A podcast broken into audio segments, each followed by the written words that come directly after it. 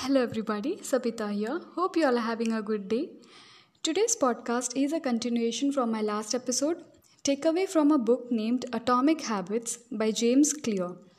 So, in the last episode, I discussed about the first law of behavior change, and in today's episode, I'll be talking about the second law of behavior change. The second law is make it attractive. When it comes to habits, the key takeaway is dopamine is released not only when you experience a pleasure but also when you anticipate it. It is the anticipation of the reward, not the fulfillment of it, that gets us into action. You can combine temptation bundling with the habit stacking strategy we discussed in the last episode. For example, if you want to read the news but you need to express more gratitude, First, you can do is after I get my morning coffee, I will say one thing I am grateful for that happened yesterday.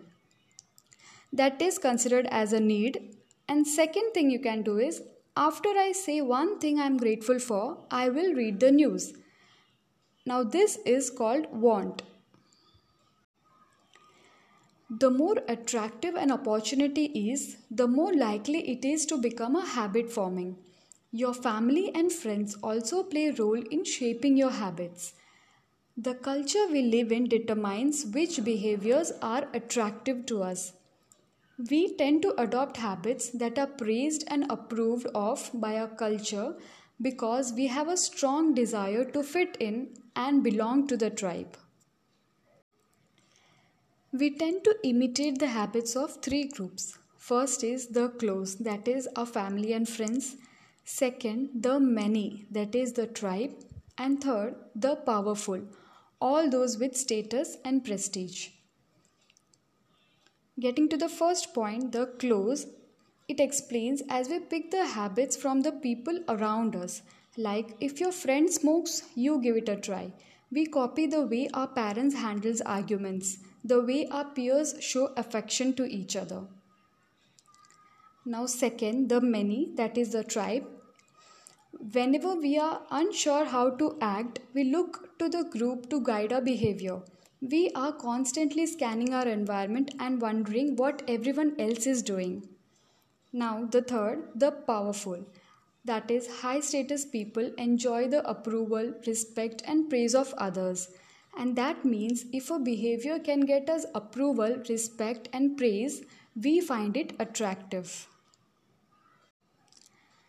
The normal behavior of the tribe often overpowers the desired behavior of the individual.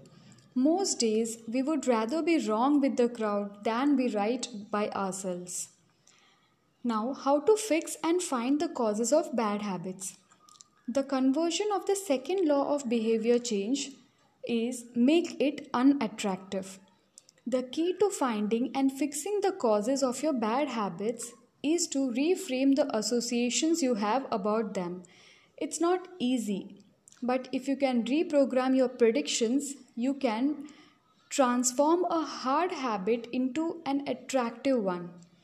Habits are attractive when we associate them with positive feelings and unattractive when we associate them with negative feelings. Create a motivation ritual by doing something you enjoy immediately before a difficult task. So, this comes to the end of second law of behavior change. Thank you so much for listening. Really grateful. See you all next week. Have a great day everyone.